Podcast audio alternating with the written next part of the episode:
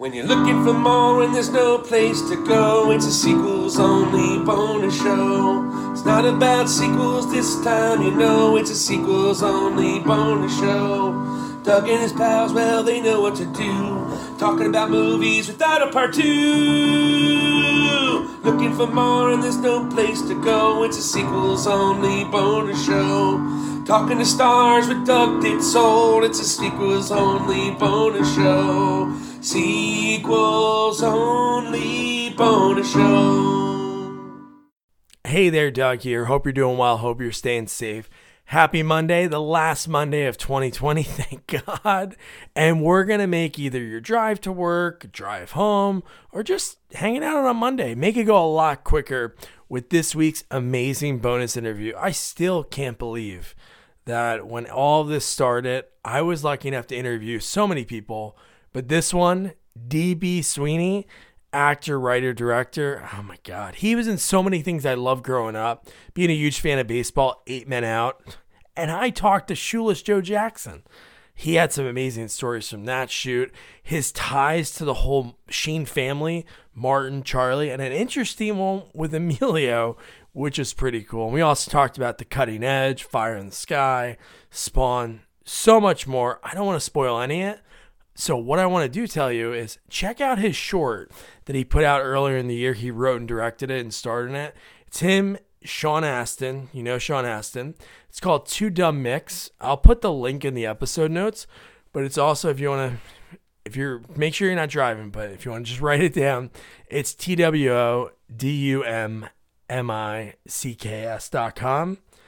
Hilarious. Really cool what he's trying to do with these little shorts, reminding of him watching like Charlie Chaplin growing up, and uh, very cool. But I'm going to shut my yapper because you're going to hear the amazing D B. Sweeney. Thanks so much for taking the time. I appreciate it. Yeah, sure. How's your night going? Oh, it's not too bad. You know, the world's upside down, but at least I'm still here. Yeah. Yeah, right? Yeah. So are you uh, you're out in California, right? No, I'm in Chicago. Oh, okay. Cool. Now, I know you grew up in uh, Tri-State area, Long Island, right? Yeah, yeah, Long Island, a little town called Shoreham on the East End. Oh, nice, nice. I'm in Jersey still. It's like hours from where you grew up, but uh, that's cool. So, uh, so growing up there, how did you? At what age did you did you say like, hey, you know what, I want to try acting?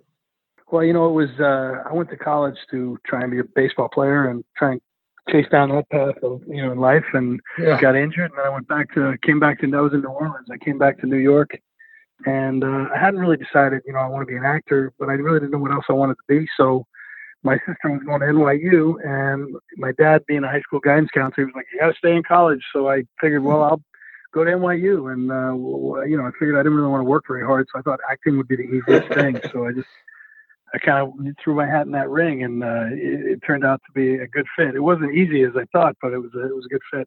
That's cool. What position did you play in baseball? Play right field. And what kind of injury, injury did you have? Like diving for a ball, like something like that? No, I hurt, I hurt my knee on a motorcycle, and uh, you know, I just I didn't have good I didn't have great speed to begin with, and now all of a sudden I was even further compromised. So yeah. You know, while I was rehabbing my knee, it was like, you know, what are you gonna now? What are you gonna do next? You know, while you while you get get yourself back to where you need to be, and uh, just kind of fell into the acting thing. Yeah. So at, at N Y U, you studied like theater, and then started doing plays there. Yeah. Well, I, I enrolled in the theater program. I had an audition, and uh, I got in. I got in with an audition, which I had never done an audition before. But I, you know, I read some books about it. And I thought, okay, here's what. So I just dove in and did it. And they put me in there, but you know, it was a fairly competitive program even even at that time in the in the eighties, and uh, um, you know, that they, they hadn't spent all the money to make it a glossy place like it is now. But it was still there was a lot of good people there, and I couldn't get a part in any of the plays. My whole first year I was there, which would be my sophomore year in college, I I, uh, I couldn't get a part. So uh, I just thought about it over the summer, and and uh, I had found this room as part of the N Y U buildings that hadn't been rehabbed yet. And it was kind of a crappy built room. And I asked the, the dean if I could use it with some of the other broken toy actors to do our own plays. And uh, she said, yeah, go ahead, go, you know, go have fun, figuring that we'd never do it. Yeah. And so we started doing plays. And, uh, you know, one of the guys was Jordan Lage, uh, L A G E, who's now a very respected uh, New York actor. And, and uh, he's on a lot of different T V shows. He's on Broadway all the time. Oh, nice. And he was one of the guys And, uh, you know, so we just started doing plays. You know, it's like, uh, I'll play this part, you play that part, and somebody put the lights up, and, uh, you know, one thing led to another. And, uh, you know, we set up sixty chairs, and usually there'd be fifty-seven empty ones. But one night uh, an agent came in and uh, and saw me and, uh, you know, signed me. And so then I, I started getting some opportunities to be in T V commercials and things and auditions. And I felt like, wow, this is kind of a real thing. Wow. So, you know, it's funny. I talked to so many different people. Uh, at different like stages in their careers, like some people in the game for like forty years, some people are new, and the people I talk to that obviously make it, it, they you have to make your own luck. Like you can't sit around waiting for okay, you know, I'll wait till next year and I'll try out for the play. You know, you made it happen, and uh, just so happened that person came in. Wow, that's crazy. Yeah, you know, it's uh, there was a, a poster Nike had back, I think it was in the late eighties, early nineties, where it was this uh, this person running near a riverside, and you know, it was kind of a beautiful artistic shot, and it said, "Just do it," you know, which became the Nike slogan. And I thought, you know, it, it, there's a million, nowadays with YouTube and everything, there's a million videos on how to be the best tennis player, how to be the best baseball player. Here's the perfect workout. Here's the perfect keto diet, and the reality is that all of those programs can probably work if you just do it. And I think that applies to acting. It applies to everything. Yeah. So you're still a big baseball fan? I do. I love baseball. You know, here in Chicago, I, I think it's the uh, the greatest baseball city, um, you know, between the Cubs on the north side and the, and the White Sox on the south side. And then, you know, all of the Midwestern minor league baseball all around it, you know, a couple hundred miles away. So it's it's it's pretty great. And, I, you know, I favor the White Sox because of Eight Men Out, but I, I got course, nothing against yeah. the Cubs. I really enjoyed I really enjoyed watching them all the last few years with all the success they had. Yeah, yeah. Did you grow up like a Mets or a Yankees fan? No, you know what? I was from, like I mentioned, the East End of Long Island, and, and a couple towns over was this this player by the name of Carl Yastrzemski, oh, who, yeah. uh, since he was a he was a Boston Red Sox, so I, I was, he was one of the first guys I became aware of. And he was my first, you know, favorite player, my all-time favorite player. And so I just, you know, if he had played for the Mets or the Yankees, that's who I would have rooted for. Yeah, my middle name's Thurman. So uh, th- after Thurman Munson, my dad was diehard. but uh, so is your dad from Ohio? no, no, no, no, no. It wasn't like okay. that. No, no, my dad's from Jersey. Okay, because I know Thurman Munson, I think, was from Ohio. Yeah, yeah, right outside Canton. That's where he. Uh, yeah. yeah, that's where he's from. Yeah. yeah, that's cool. So you're in Chicago now. So, so what are some of the early commercial work that you did? Well, I did one commercial that actually the first job I ever had in front of a, a camera of any kind was the commercial for the U S Army. And I did it. Um, it, it was, it was on the first moment, the last moment right before the kickoff of the Super Bowl in nineteen eighty-four, January, nineteen eighty-four. And so it was kind of cool. It was the first thing I ever did. And they bought this the number one, you know, most expensive, desirable spot at that time. Maybe there's a more desirable spot during the Super Bowl now, but at that time, the last spot before the kickoff was considered the key moment because everybody's watching, poised and waiting.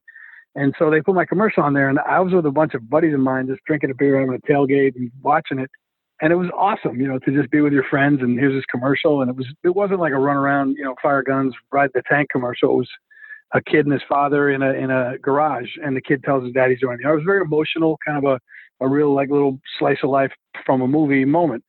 And I just thought it was great. I thought it turned off great. I had no idea that the next week, my little um, small-time agent got calls from Steven Spielberg's people wow. and all these other big Hollywood hotshots who saw it. And uh, they flew me out to California. I had an audition for Back to the Future, which I didn't get, you know, for the, uh, not the Michael J. Fox part, another part. And, uh, you know, it just, all of a sudden it was like, wow, I was like on the map because of this one commercial. So that is, that, that later on, I did a commercial for Hallmark, just which was not as widely seen or anything. But that commercial I did for the Army was just it launched me. Wow, is that crazy? Do you remember how many days it took? Did it even take a couple days to shoot? Yeah, it was one day. I always remember That's because crazy. It was my brother's birthday, and uh, you know, and it was uh, Bruno Kirby. Um, his oh. his dad, Bruce Bruce Kirby, was my dad, and I got to know Bruce Kirby, and what a great guy. I got to know Bruno later, and and. Uh, So Bruce played my dad, and then I, you know, he was playing on, on Broadway the next year with Dustin Hoffman. So I went and saw the play, and I got to meet Dustin Hoffman, and you know, so it was it was kind of fun to uh, you know just sort of like be introduced to the business as sort of like somebody who already had a job. No, that's so cool. So you, you fly out, you try for Back to the Future, don't get it, and then I'm sh- did you? I'm sure you have more auditions, but the first thing on your IMDb here is Out of the Darkness, Martin Sheen film. Yeah, that was uh, that's that's like a just random T V audition I went to, and uh, I don't remember the exact order of things. Sidney Lumet, the great film director, hired me for the movie called Power. And that was the first movie I did, you know, and I had one line. I had one line. It was, uh, and it was actually great. He's one of the only guys that ever hired me on the spot. And uh, it was awesome to be hired. I had not one line. I had three lines. Sorry.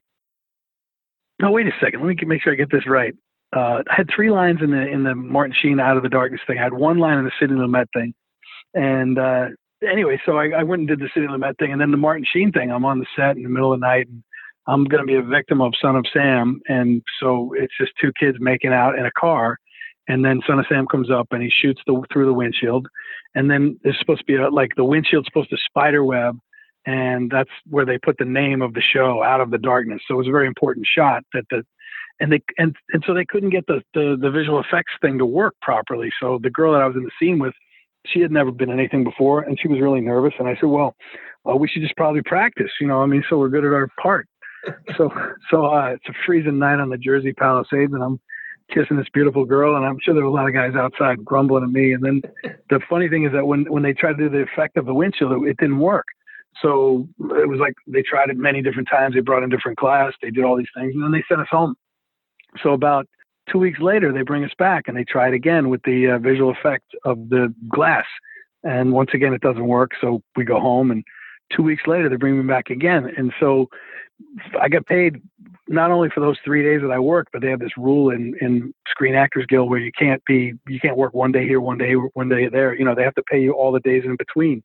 So I ended up, you know, for having three lines and kissing this pretty girl, oh, wow. getting paid for like six weeks of uh, acting. So, you know, just for sitting at home. That's like every teenage boy's dream. yeah. I was like, well, I could, I could, I could live with this business. Yeah. Yeah. Yeah, that's awesome, man. And then so you work with Martin Sheen, and then throughout your career, I th- at least two times you worked with Charlie, right?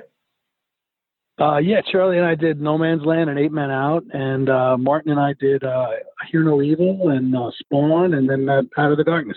That's awesome. So I very, very, I've got very familiar with the uh, Sheen family. Yeah, yeah, no, that's awesome.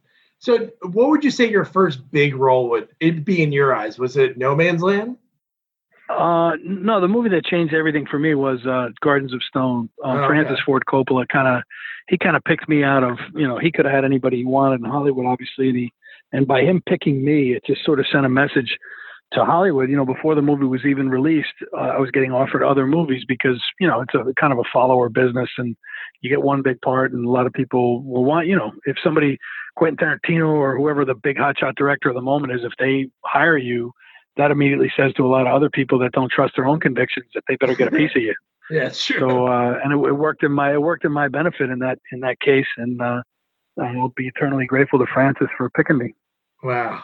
That's so cool. Somebody else is looking at you. They're like, no, no, no, we want him. And then you, when you get a call from him, you, you can't say no.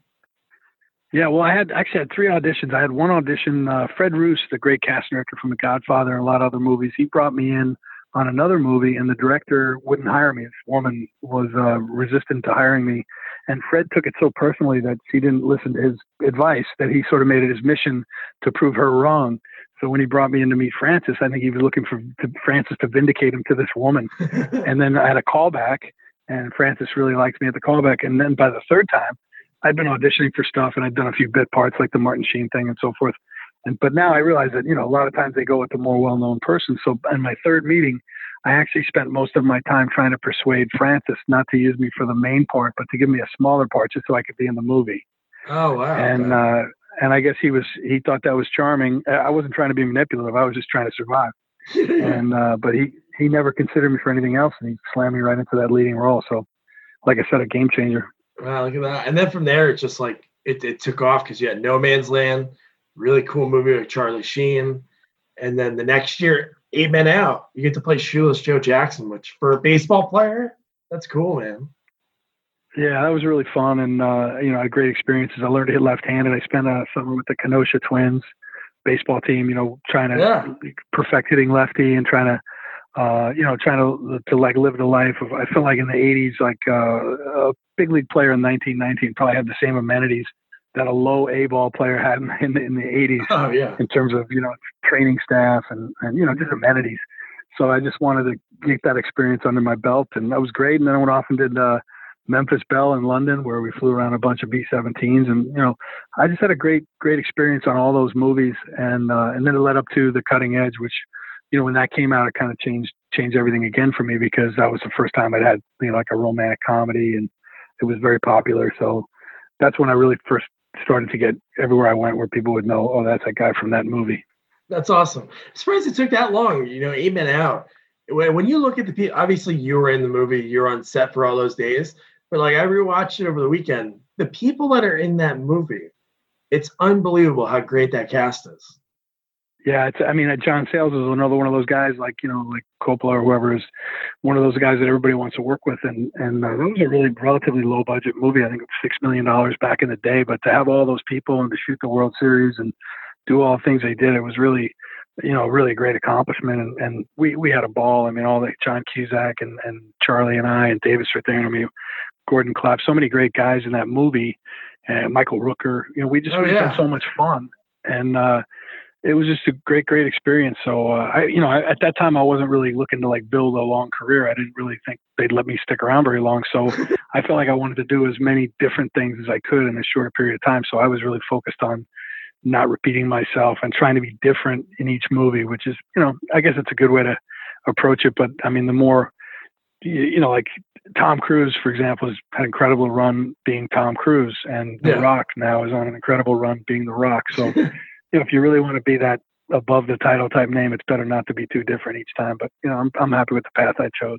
Yeah, and it's good you do that, because then you don't get pigeonholed. Like, those are the positives, like The Rock and Tom Cruise. But there's other actors. Sure, if you look back at some of those eighties action movies, you know, maybe four or five of them hit, and then they just fade out because that's all they can do.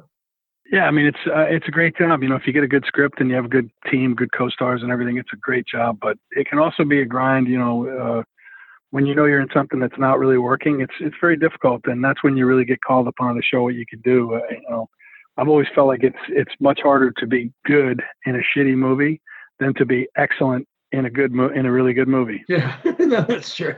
You know, you know when you're when you're in a big budget movie with a lot of top people, you have a lot of protection. But when you're in a smaller movie, maybe you have a director who's only directed one or two movies, you're definitely a lot more at risk of sucking. That's true.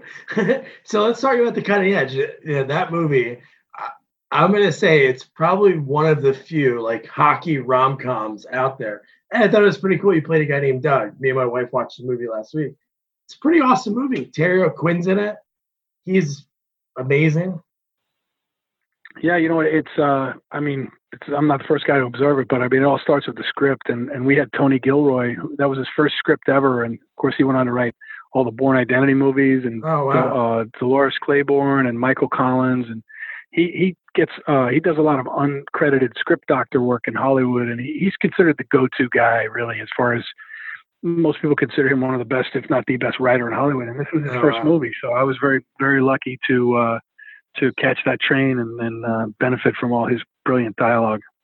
That's cool. So did you, so when you got that movie, was it, cause at that point, you know, I'm sure you had an audition, but was it something they were seeking you out for? No, you know, that one, I didn't have to audition for that. They just offered me that one. And there was oh, a period cool. of time there for about five years where I didn't have to have any auditions. And uh, that was kind of great. And, you know, I chose the ones I chose, and I'm I'm glad I did. I, you know, they offered me the Mighty Ducks at the same time, and I decided to do The Cutting Edge. So, uh, you wow. know, Mighty Ducks obviously was a lot more successful, but I, I like the I, I like The Cutting Edge. I think it's a really good movie, and I think people, you know, it makes people happy, and and uh, you know, people go back and watch it over and over again with their families, and it, it's just it's not a mean movie. Not the, not nothing against the Mighty Ducks, and I'm not talking about it. Yeah, yeah, yeah. I shouldn't even brought it up, but but I just mean uh, it, The Cutting Edge makes people feel good. That's crazy at that time that two different studios were like, okay, hockey movies, D B. Sweeney. It's either this one or that one. And it's funny, the connection that you have with the, you know, the whole Sheen family. Yeah, I know. It's funny. And I mean, he did a great job in that movie. He really, oh, he made that awesome. movie. He was, you know, he's a great guy. And I got to know him on the set of uh, Young Guns, because when I was learning to ride for Lonesome Dove, I went down and hung out through Charlie, and, and I got to know Kiefer Sutherland, and we all hung out. Wow. Uh, there was no fun down there. I was riding all day, and then, you know, in the, in the bars and restaurants with those guys at night. So we were having a pretty good time. That's awesome. And then, you know, like you said, for that big, that span, Did you ever think of that? Like when you talk to people, maybe when you started or friends or family, and it's like when you started, you did this commercial, it gets seen, and then everything changes. And then you're not even auditioning for a good chunk of years. That's amazing. Yeah, it was it was good. You know, I mean, it, it, uh, the the good news and the bad news is when you're when you're on a roll, uh, in I guess it's maybe the same in the music business, but in the movie and T V business, people don't have a lot of imagination. They all want the same thing at the same time. So yeah. it's you know it's great when you're in that moment. When you're not in that moment, the problem is you know it's hard to penetrate those people's awareness. Like uh, you know, like I don't know who the guy would be right at this moment we're in right now, but you know I'm sure I, I can't think of. Uh, there's a lot more outlets for you know. creating stories and tell you oh, know yeah. and T V shows, but no, I'm sure there's a list of like five guys from the age of thirty to thirty-five. And if you're one of those five guys right now, that's great. And if you're not, good luck getting in one of those rooms or one of those movies. Yeah, it's true. No, it's definitely like that. So yeah, around that time, a big movie that people love, Fire in the Sky. Yeah, I thought, you know, I, I really really liked that script a lot. And I liked the character. And again, trying to keep with uh, playing different kinds of roles. I just come off of, uh, you know, The Cutting Edge. And, and uh, I did a, a couple of other smaller movies. One of them was called A Day in October in uh, Denmark about World War Two and the oh. Danish resistance. Great story. And uh, I did a movie called Heaven is a Playground, a basketball movie. So I did. I was trying to make all different kinds of movies and do as many different things as I could. And then when uh, Fire in the Sky came along, I was like, oh, this is a really, really great script. So I really wanted to uh, to be a part of that. Really great story and, and something I felt like we hadn't seen. That's cool that you're able to go to. W- w- was there ever a movie that you, uh, I'm sure you filmed overseas before. Did you film that one movie overseas you mentioned, the, the war movie? Yeah, uh, yeah. De- uh, well, we shot Memphis Belle in England. And uh, let's see what else. And I did a movie called Sons, which never came out. It's the only movie I've ever done that never came out. And I really wish it would come up because uh, come out because um, the guy who played my father is that legendary director Samuel Fuller, who directed The Big Red One and Shot Corridor and Pick Up on South Street and all these. He's like the king of B movie, uh, you know, high end B, B movies. Yeah, everybody, you know, even people like again to mention Tarantino and Spielberg. A lot of the major, you know, influential directors of our time uh, were influenced by Sam Fuller. So he played my dad in this movie, and William Forsythe is a tremendous actor who oh, played yeah. my brother.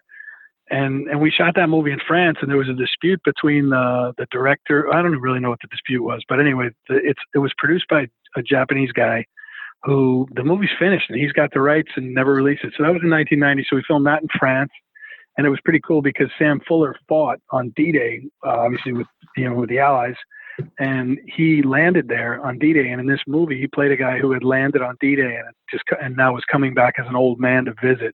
So that was really just a great, oh, wow. great experience to have with him. And, and, you know, I don't know, how to, I never saw the movie, but I, I hope, you know, it's it's got to be worth seeing. I mean, Jennifer Beals is in it and Stefan yeah. Ron, who was in Babette's, Babette's Feast. And, uh, you know, just great, great cast. And and so Judith Godrez, she's an actress. She was a very young girl, and now she's had a long career. So I, I'm just, it's interesting to me when things, I haven't had, this is the only one, but movies that don't come out, it's like, it just seems like, why not release it? And, you know, maybe five people will watch it and that'll be fifteen dollars in your pocket.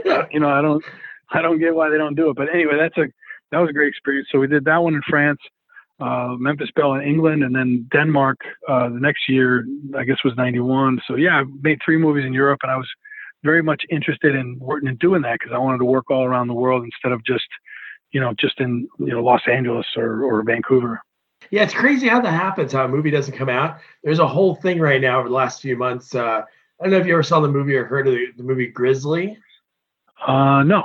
It was so when Jaws, when Jaws came out, it was like such a big hit. So the next year, like you're we were talking about, like some of these movies, you know, they, they kind of do the same thing at the same time.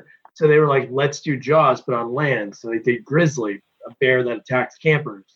So they made a sequel to it. Charlie Sheen's in it. Funny that we're talking about that, but he's in it. Wait, is that a real? Okay, I, I didn't know if that was a real movie, but I didn't know if Charlie Charlie used to joke about that, and I thought really? It was something he made up. Yeah, yeah, because he his his line used to be, "Look, I'm a guy who was I, I go from being a guy in Grizzly two to the cover of Time magazine because of Platoon." So yeah, I, but I thought it was a joke. I didn't know it was a real movie. Oh no, you know, you know what's funny about it too, and I and I bet I don't know Charlie Sheen, I don't know uh, George Clooney. And Laura Dern's in it. So Laura Dern and George Clooney are a couple in the first opening scene of the movie. They're like, you know, at a campfire, they get eaten by, I, I just read about it. There's nothing like no footage out there you can find, but like they're trying to get the movie out right now. I, I was like, man, that'd be the coolest thing. thirty-eight years That, that doesn't make any sense. You yeah. know, you think you, you got those three famous people in it. You think somebody would buy the movie and put it out just for the curiosity. Maybe one of them already bought it and is keeping it from coming out. Or maybe, Char- or maybe, yeah, or Clooney. Clooney's got the money. I don't think Charlie's got the money anymore, but Clooney could buy that thing and probably keep it in his back pocket if he doesn't like it. Yeah, I bet you if he had the money, he would have bought uh, Return of the Killer Tomatoes or the one Tomatoes movie that he was in. Oh, I didn't, I didn't see that one either. Oh, yeah, it's a terrible movie. But, yeah, it's like one of early uh, George Clooney movies. It's funny that he used to say that. From Grizzly two, just to cover. Yeah, he used to make, I remember him making that joke. And I just thought, he he's a very funny guy. I, I haven't seen Charlie in fifteen years, but I, oh, yeah. I always was very fond of him. And, uh, yeah, he was uh, not because of any reason other than that we live in different places and didn't come across each other. But he, I always enjoyed being around him. He, he's an incredibly funny guy. I mean, no secret. I mean, with all the movies he made, from Hot Shots to... Uh, you know, to uh, Two and a Half Men. I mean, he just, he wrote oh, a yeah. book on that thing. He was so, he was so good on that show. And then when it's funny, so when I was looking at the, like that connection on your IMDb, and I didn't watch Two and a Half Men when he left, and nothing against you, but then you were on it afterwards. And when I was checking the episodes, I'm like, oh man, dude, that'd be like a cool reunion. All those years later, you work with him again, but it was when Ashton Kutcher took over. Yeah, it was, you know, I mean, Charlie got a lot of most of the attention when he was on the show, and well deserved. Um, but the writing on that show was unbelievably good, oh, and yeah. John Cryer is unbelievably good. So they brought me in sort of like to give John. I mean, I, I mean John and Ashton, it worked out fine, but I think they felt like with Ashton, you know, he was better with the girls and doing like uh, comedy with the girls, and then John needed somebody to hit the ball with on that one particular season, and he and I just clicked. We had done a play together way back in the day, and oh, that's cool. Never stayed in touch or anything, but uh, we had a really good chemistry together, and one episode turned into eleven, and that, that's about as much fun as I've had in my career doing the sitcom with John Cryer, because he's such a, a supple comedic actor, and having a live audience there, I mean, that was really, really fun. Is that the first time you worked in front of a live audience? Well, non-theater, yeah. I mean, it's the only time I ever did a sitcom. But I, you know, I did about forty plays, forty-five plays by now, I think. And uh, so I've been, I'm no stranger to an audience. It's just yeah, that, yeah. that sitcom thing is a different kind of, it's a hybrid, and it's it's really exciting and good when it, when it's working. I can imagine that if you have a bad script and it's a bad situation, that it could be death, deathly. But I love the idea that we're going to do the show on Friday night. You know, at six o'clock to eight thirty, and you know, you stop and start and change. Yeah, steps. yeah. It's not like, you you know, but still, you do the whole thing in about two and a half hours. And I just love that energy that, you know, let's get it right. Let's get it good. Let's surf this wave of the audience. And I really enjoyed the whole process. That's pretty cool. One thing I do hope, last thing on Charlie Sheen, because it's funny, he like has all these connections. So you're, so you're in Chicago now, two thousand sixteen World Series. I really wish, like going back in time, man, dude, they should have let him throw out that first pitch for the Indians, man. He's such an uh, for a team that hasn't won in so many years, he is like a legend, like a sports legend. He's like Rocky to Philadelphia. You know what? I forgot about that controversy. I remember hearing about that at the time, and there was a lot yeah. of excitement, a lot of energy on the Cubs side. But yeah, I mean, in hindsight, I'm sure the Indians regret it, because they obviously they needed something to give yeah. a little bit more of an edge. Yeah. But I, I just seemed like it was meant to be. I mean, I was at Game Six and Game Seven in Cleveland. Oh, thank, yeah. thank goodness I was there, and and. And in Game Seven, when the, the Indians came back and tied it, they had all the momentum, and you know, I'm sure you could see it on T V as well. But yeah. in the stadium, you just had the feeling that this this is going to go the Indians' way. The Cubs had their chance; they blew it by using uh, uh, Aroldis Chapman too much in Game Six. Yeah. They took out Hendricks too. It just felt like, you know, I'm not trying to blame Joe Madden. I'm just saying there were a lot of decisions that were made and a lot of things that happened that felt like it's not going to go the Cubs' way. And and then it started raining. And it was the craziest thing, because you, you, you felt like almost like a divine intervention took it away from the Indians. Yeah. So I, I think it would have helped them to have Charlie Sheen there at that moment to, to, you know, they have, you know, since to God's rooting for the Cubs and we need Satan rooting for the, for the uh, Indians. And then maybe, uh, maybe they'd have a chance. Yeah, if they would have, I know they always play the music from the movie, like Wild Thing, but dude, just having him come out in the jacket, I'm sure he would have done it up to a T. It's not like he would have just walked out and been Charlie Sheen. I'm sure he would have picked the head the way he had the. the uh, he's a showman. He, oh yeah. He would have. He would have. He would have rose to the moment. I guess. I, I think they were probably worried because he was so deeply involved in, in whatever drugs he was doing for that. Yeah, you know, that, at that time, yeah. Corp, you know, I mean, it's uh, baseball is very corporate. I mean, they don't want, you know, they're not. You don't see porn stars throwing out the first pitch, or you know, or or even like really edgy rock and roll type people. They they they're pretty buttoned down. So, but I do think they missed a moment. They missed a moment there because who knows if you know? I never know. The Indians could get back there. I mean, I think Terry Francona is one of the uh, most underrated managers in baseball. Oh, yeah. I'm a Red Sox fan. I thought he did an unbelievable job with them. And, and the Indians, the Cubs were way better than the Indians on man for man. And uh, Francona kept them right there. So you never know. You know, I mean, who knows if we'll even have a season this year. But, uh, you know, the Indians are probably the, the they're the new Cubs in a way. Well, no, I know. Yeah, talking about all that. I miss, I miss it. Like this time of year is like it hurts that it's not, that I'm not able to like sit out in the garage oh. and listen to the games. But, uh, it's the thing. It's probably the thing I miss the most. Uh, you know, I like going to have a beer with my buddies, you know, or whatever, playing a game of cards or something, or playing golf. But the thing I really missed the most was going to the ballpark. Like, and I was, and I've really taken to the White Sox even more. I've always been a fan since Eight Men Out. Yeah. But this year, the White Sox were. This was their turnaround year, and uh, a lot of us were really looking forward to it. So it's it's tough, you know. But hopefully, uh, we'll get this uh, coronavirus thing yeah. uh, put back in its place and get the world going again. Hey, did they ever have you throw out the first pitch? Yeah, I did it at the White Sox game against uh, against the Cubs, actually. It was about ten years ago, maybe. Oh, sweet. And yeah, maybe, I don't remember. It was Mark Burley was on. It might even be more. It might be like fifteen years ago. And I wasn't living here yet, but I came in, and uh, uh, I'm, I'm good friends with Kenny Williams, who was the, the general manager at that time, and now he's the oh, president yeah. of the team. And yeah, he's a good friend. I met him back in the eighties and, you know, play golf and hang out. And he's a great guy. Anyway, I don't remember exactly how it came about, but I went to, to throw out the first pitch. And the night before, a bunch of us went out for dinner, and they were like, well, you're Shoeless Joe Jackson. You're going to throw it out. It was not called. I think it was already called U S Cellular Field, but there was still people still call it Comiskey. And they said, Shoeless yeah, Joe yeah. coming back to Comiskey. You got to go out there without your shoes on. And and I was like, Uh, okay, it was kind of like I was dared. So I go out there with no shoes on, just my socks, which was stupid. And it was, it was.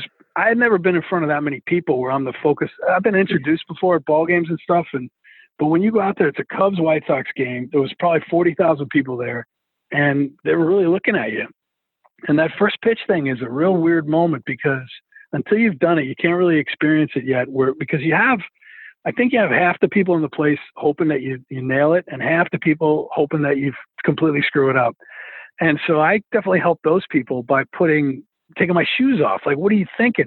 So you go up on a mound. You're not used to being on a mound generally anyway, but I had thrown the week before or whatever like that. And I was toying with the idea of throwing a knuckleball, which I don't throw that well, or throwing a slider, which I can really throw. And I thought that would be cool, but yeah. they, they didn't have a catcher. The guy I was throwing it to was Mark Burley, and I thought it wouldn't be nice to make him look bad. So I just thought I'm going to throw it as hard as I can because they told me that they put the radar gun on everybody and they keep an unofficial, you know, gambling about who's going to throw the how harder than whatever. And oh, so I figured cool. I want to be the over on the radar gun. So I should have kept my shoes on. Anyway, I threw it. I threw it pretty good, um, but it was high. And luckily, Mark Burley's a tall guy, and he saved me. So, but everybody said don't bounce it. He said if you bounce it, they'll boo you right out of the yard. So.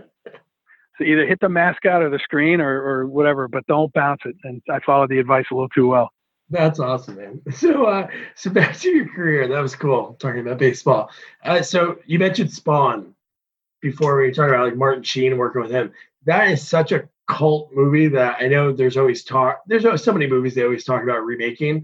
That's one that I would hope they never do because it's just so perfect. You know, you, John Leguizamo. Oh my God, that movie's so good.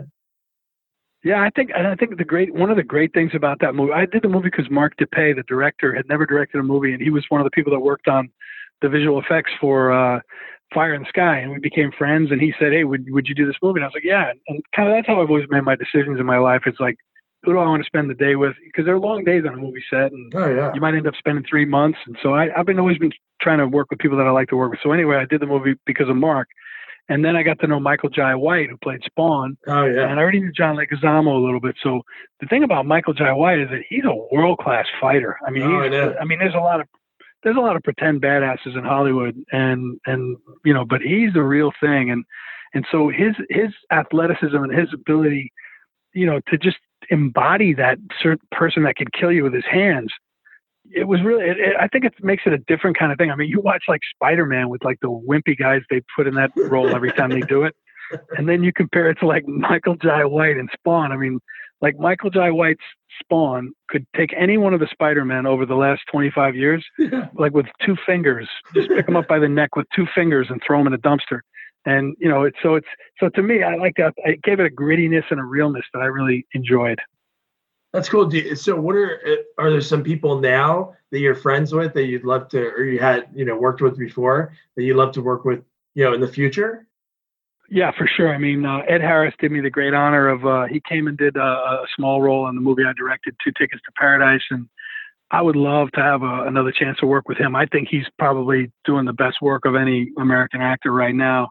And then uh, he's getting a little bit older, but if he decided he wanted to do one, Robert Duvall is uh, he's the dean of American oh, yeah. actors. I think of all actors in the world. I mean, there's nobody better than, you take Lonesome Dove and The Godfather and Great Santini. And, you know, you, you rack up his, uh, his list of movies. And there's really nobody like him, but uh, Ed Harris would be a close second. And, uh, you know, there's, there's a lot of folks that I've never worked with. I mean, I've worked with a lot of people, obviously, doing this for whatever, fourth decade now. But uh, there's a lot of lot of talent in the acting ranks. Um, you know, unfortunately, the writing uh, in, in Hollywood is not, I think, what it used to be. And, and a lot of people direct movies before they're really ready to direct movies, which is why I think a lot of movies have slipped, you know, and, and that they could be better. If uh, if people put in more of an apprenticeship, like like Tony Gilroy, for example, he was an apprentice to William Goldman, the great William Goldman, who wrote Sundance Kid. And so he, he basically was his apprentice and assistant for several years, five or six or seven years. And he put the time in, he learned what he was doing, he learned the craft, and then he went off, and then he's Tony Gilroy. But I think now, you, you know, as soon as you write your name on a on a script, somebody buys it, and then some agent represents you, and then you know, people are, are put into a situation where it's like, okay, this guy's a great writer. Let's let him direct the movie. Those are usually, that's usually a bad idea because writing and directing are such different things. And uh, so anyway, so I feel like the business got taken over by agents, and now, you know, people that aren't really, that, that, that really should have somebody rewriting them are not being rewritten. People that should have other people direct their scripts are directing themselves. So I think those things have affected the quality of movies. You think it's also like people trying to churn it out, and also like there's so many avenues to get movies made now?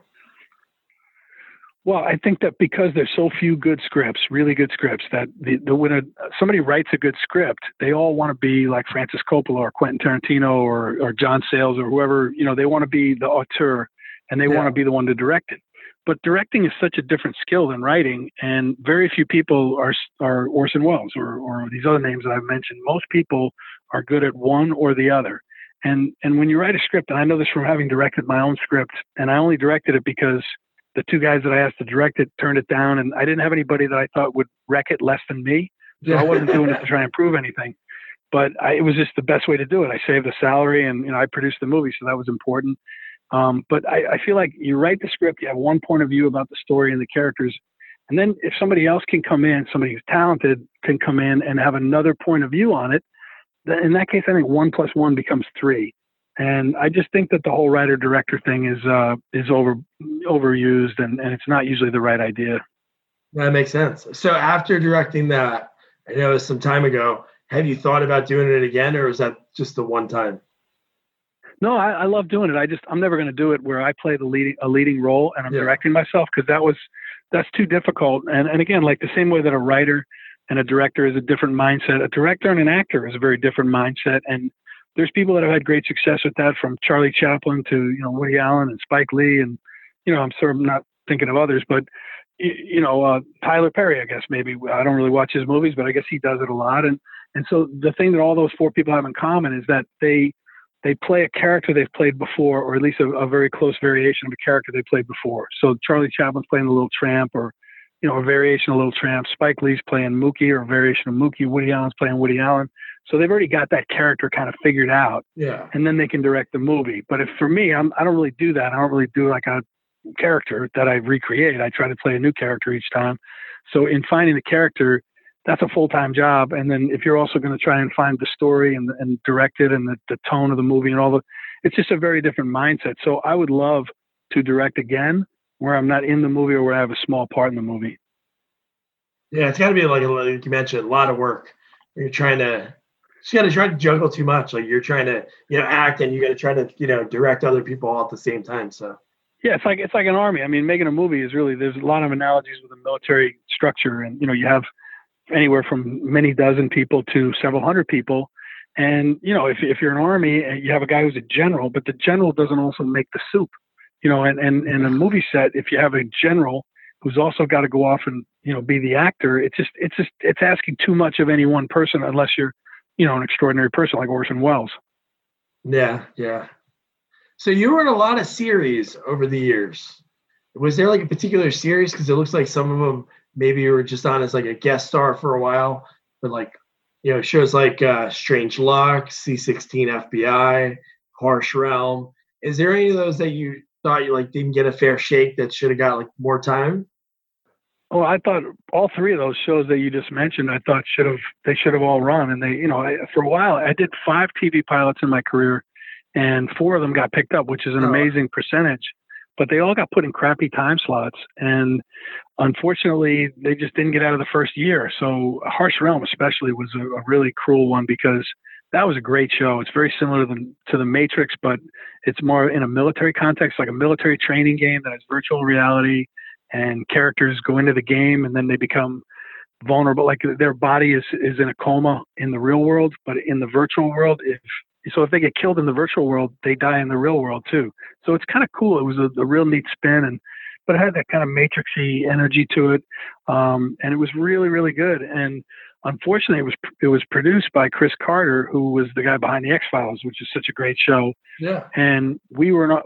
He was negotiating with Fox for, you know, the rights to, like, after a T V show gets into its fifth or sixth year, usually the rights all revert back to whoever created the show, the studio, or the person behind it. So Chris was behind the show, so he wanted to get paid a boatload of money for having the number one show on Fox. Yeah. And Rupert Murdoch didn't want to pay what Chris wanted to get. So as part of the negotiation, he, uh, Rupert Murdoch just canceled Harsh Realm to show how serious he was about holding Chris's feet to the fire in the negotiation. So, you know, that was a really good show. We did nine episodes, and it never, you know, it never really got its day in the sun. Um, one of the, the first, uh, Michelle McLaren was one of our directors. She, that was the first thing she ever directed. Oh, wow. Of course, she's gone on to, uh, you know, Better, Better Call Saul and Game of Thrones and all the great stuff that she's done, and uh, Breaking Bad. And she's a terrific director. So had we gone into a second year, she would have been one of our regular directors. She probably would, that might've been her pathway there, but it's always disappointing. And Strange Luck was, was great to work with Francis Fisher and, Um, and uh, so many great people on that show. And, I, you know, I, that's another show that I thought should have been given more of a chance. We had very good ratings, but we were on Friday night at eight o'clock before the X-Files. And yeah. Friday night at eight o'clock is a death spot. And yeah. so we got a fifth. Uh, well, these numbers don't mean anything anymore because of the, you know, the way the audience has become fractured. But, you know, in nineteen ninety-five, we were doing like a fifteen share on Friday night at eight o'clock, which was unbelievable, but yeah. that wasn't good enough for Fox. So, so yeah, so I, you know, I was a little disappointed that both of those shows got canceled. And C sixteen is a show from Mike Robin, who went off to do Nip Tuck. Uh, he's got uh, All Rise on T V now, but anyway, he's done about six shows, uh, The Closer, and everything oh, he's done since C sixteen has been a hit. So, you know, he, he, if he had been, if he had been given a little more time to tinker with the show, I think that would have been a hit as well. So, yeah, you, you take your shot and, uh, you know, try and make the best of it. And uh, I had great experiences on all those shows. So uh, I, I just try to, you know, find the best part that's available to me at any given time and do the best I can with it. That's awesome, man. So uh, so one thing that's cool, whenever I, like, look on people's I M D B, is, like, and they get to work with the same per- people again. And you just said good things about him before, William Forsythe, uh, in the movie Stiletto, which has a ton of great people in it. Yeah, Stiletto was uh, my friend Nick Vallelonga, who just won the Oscar for Green Book as a writer and producer, with my other friend Brian Curry, who wrote Two Tickets to Paradise with me. Uh, that was just a great uh, thing to watch them, you know, win that whole thing. But, you know, years ago, Stiletto was one of Nick Nick's just trying to figure out how to, you know, how to break through, and how he wanted to do an action thriller. And he discovered Stana Katic, who was the, you know, who went off to do Castle, and he found her, and she that was her first part. And he said to me, "Hey, will you come down and do a day or two? And, uh, you know, I'm going to put you in some scenes with Tom Berenger and Billy Forsythe." And I was like, yeah, yeah, let's do it. And uh, his dad, Tony Lip, was there. And that was a great experience. I mean, it's the movie is okay. It's, you know, it's not the best thing ever, but another great, great experience, you know, working with pals and, and uh, you know, trying to, trying to make something a little different than everybody else has done. Yeah. I interviewed one of the Nazi bikers, R A Mihailov, and uh, he he had a, he had a lot of fun on that shoot. Yeah, I know that name. Yeah, he's isn't he? Uh, he's like a he's famous for being a swordsman, right? In movies, like ah, he was he was Leatherface in one of the Texas Chainsaw Massacre movies. Oh, maybe I'm mistaken him for somebody else. I thought he was one of the guys that was in Conan with Schwarzenegger. Oh no, no, no. Maybe I got that wrong. It was yeah. somebody somebody who was known for being good with a sword, which I thought, what a great thing to be known for being yeah. good at. Yeah, that'd be pretty good. Good skill to have, something like that. So now, so. So what we do is like with this, the reason I started like the show is because I growing up, I was always fascinated with sequels. So there's so many sequels that are even out now. Like there's a Roadhouse two, which I don't know if you ever knew that that was a thing, but there's a lot of ones like that.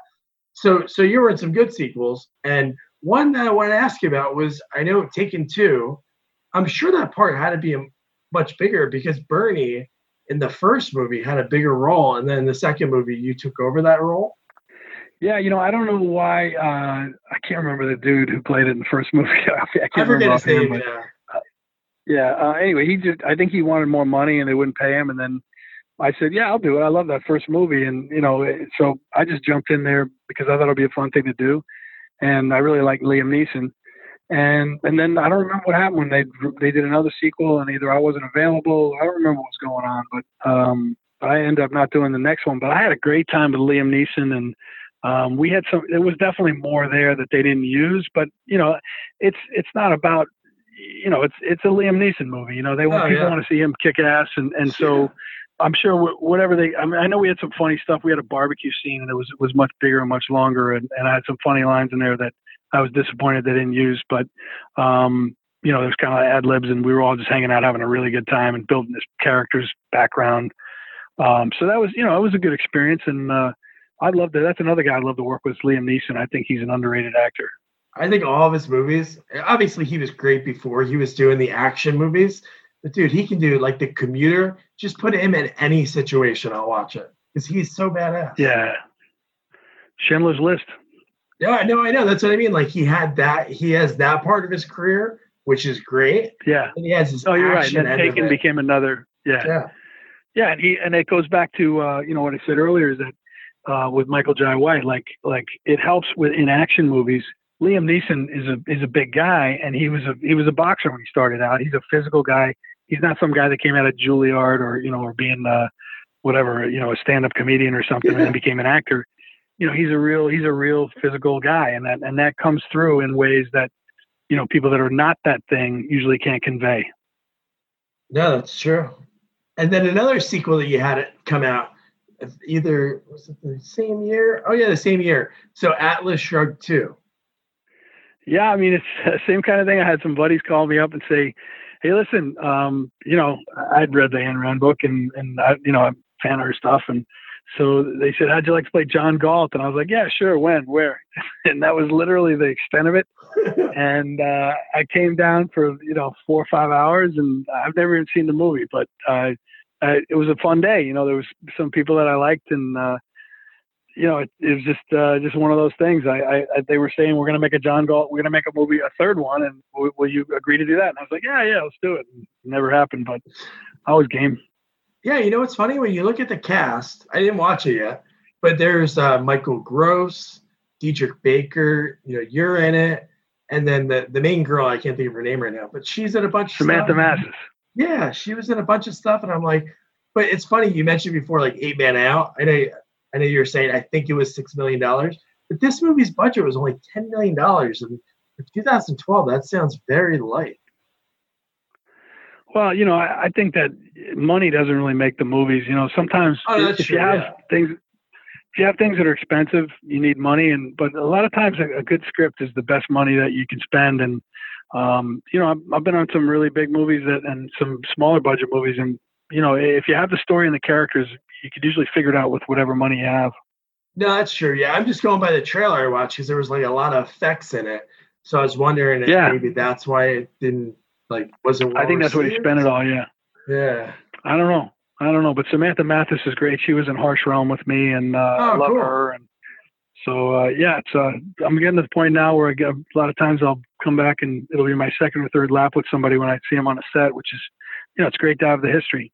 That is cool to be able to like you know, catch up with someone you haven't seen in years. And you're like, hey, how you been? And because, you know, you're in Chicago now. I'm sure there's some people that are in Chicago, but it's not like you're in L A running into those people. But yeah, yeah. I mean, well, there's a big community here of especially theater actors, and yeah. and, uh, and there's people on these Chicago Fire P D shows and stuff. So I'll see people that come through as guest stars sometimes. But, you know, I like to go to work. I like to live my life, you know, in the normal world and then kind of go to work. So uh, I don't really bump into that many people because I don't really operate in those circles. Yeah. Are you are you still doing plays right now? I haven't done one in a while. Um, let, since I moved here to Chicago, I've been I've been very busy with, you know, I did as soon as I moved here, I got on Two and a Half Men, so I was commuting back and forth doing that. And, and then I've been working on uh, my own stuff, but the most oh, cool. important of which is uh, Two Two Dumb Micks, which is now uh, it's kind of blowing up here on, uh, you know, we put it out on Facebook at uh, facebook.com slash Two Dumb Micks with no B. Oh, sweet. And, uh, and it's, we just, we, we're past three hundred thousand views, and, uh, you know, it's, uh, I don't know, I don't know when, uh, how far we are away from the date, but hopefully, you know, maybe I should say we passed a million views. I don't know where it's going to be by the time this airs, but um, it's definitely getting viral. And Sean Astin's another guy that we did Memphis Belle together. I loved it. Oh, and Two Dumb cool. Micks is just meant to be like a short comedy and, uh, you know, little bite, you know, watch it on your phone, and it's a little, little comedy, a little harmless, uh, little chuckle to get you through your day. That's cool. Yeah. I'll share it before this episode comes out, 'cause I want to check it out. But uh, so, so is there any like bigger plans with that? We want to do, uh, yeah, we want to do, uh, we're hoping, Sean Astin and I are hoping to do um, many of these either six or seven minutes subsequent episodes where they're not, it's not in sequence necessarily. It's just like another okay. slice of life, like Laurel, Laurel and Hardy, uh, not slice of life, but like Laurel and Hardy or Three Stooges, like it's the next episode in their uh, madcap life. And uh, so we're hoping to do that, but you know, we don't know at this point. It's, It's exceeded our expectations in every way. I mean, it's won over fifty film festival awards, and now, you know, it's only been on the internet for a little over ten days, and oh, cool. you know, more than three three hundred thousand people have watched it. So that's a real thing. Yeah, no, that's really cool. He's big in my life uh, because growing up, I loved Goonies, and then Rudy is like one of my favorite football movies. It's, it's pretty cool. Hey, there's no better guy than Sean Astin. I mean, he's you know, the Lord of the Rings to me. That that whole thing does not oh, work yeah. without him in it. Yeah. So, uh, and everything he's been in has been great. You know, he's great in Stranger Things. He's he's a tremendous actor, and he's the biggest hearted guy. And he's just, he's great. I love working with him. And that's one of the reasons I wrote Two Dumb Micks, was because I hadn't worked with him since Memphis Belle, and I bump into him from time to time, and I'd be like, man, I work with Sean. Let's, let's do something. So I just tried to make it happen. Oh, that's cool. So you wrote it with him in mind? Yeah. Yeah. I wrote it to, you know, to have something for us to do together. Man, D B, this has been awesome. Thank you so much for ta- taking the time. I think I know the answer to this, but was there anything else? Obviously, you had the baseball injury. That's something you wanted to do. But was there any, like, fallback? Was there anything else that you wanted to do besides, you know, theater and acting? Obviously, it blew up that commercial. I love cooking, and the cooking's always been my passion. I started cooking in restaurants when I was thirteen years old. Oh, wow. Which sounds improbable. It's a whole longer story that I'll tell you on another day, but but I started cooking, and, and so over the next ten years, I cooked in twenty different restaurants, because as soon as I learned how to do everything they made in a restaurant, I moved on to another restaurant. So it was kind of like trained in the streets, and uh, I love cooking, and I'm planning on doing something with that. I don't know exactly what yet, but stay tuned. I'm gonna I'm gonna bring my passion for food out in another form very soon. Like a cooking show, or like a, or like a movie? Not not sure. Not, not it's not gonna be a movie. It's gonna be definitely some like a lifestyle thing, like you That's know, cool. a show that involves food and making food and eating food. You're still you still cook. You still have that same passion. Oh, I cook. I cook four nights a week in my house nice. here, and uh, uh, so I really I love it. And it's, you know, everybody's got their own taste. My son and my daughter are teenagers, and they like what they like, and my wife likes what she likes. So, you know, it's almost like a little restaurant where I got to make four different things. Hey man, that's, that's good. If you can, if you can do that, my daughter's only, uh, you know, sixteen months, but, uh, I feel like that when she's going to have to start eating, like she's eating what we're eating, but when it's going to have to be like those fancy type of things, she's going to want more, then that's, that's a fear of mine. But, uh, well, I'd say whenever from the ages of six to twelve, Uh, have her eat like uh, vegetarian food and healthy food and everything like this. Because then when she starts to rebel as a teenager, she'll rebel back towards stuff that you actually want to eat. Yeah, right. Well, awesome, man. Hey, D B, thank you so much for taking the time. This has been a blast. And uh, yeah, I really appreciate it. Thank you. Thanks for pushing out Two Dumb Micks for me. Oh, no, don't worry about it, man. No, uh, that'd be cool. And hopefully uh, baseball's back sooner than we think. Yeah, that'd be great. All the best. Great talking to you. Man, D B was so cool. Just the stories, uh, like I said then in the interview and now, going back and listening to it, man, talk about a job. He gets to pay to just make out with a girl. And the shot didn't work, but he was getting paid for it and, you know, having a good time. And don't forget, again, check out Two Dumb Micks. And also the chances that this Thursday uh, I'm going to be interviewing the producer that saved Grizzly two, because back in March, that's the first time I, you know, heard of this whole thing with Grizzly two with Charlie Sheen, George Clooney, Laura Dern. And then I just happened to be putting out this interview right now, and um, I'm talking to her on Thursday. But yeah, don't forget, check out Two Dumb Micks. I'll put all of D B's links, his social media, his website, everything, so you can keep tabs on him. And don't forget to review, rate, share our podcast, follow us on all social media at Sequels Only, and check out our website, sequels only dot com. Good night.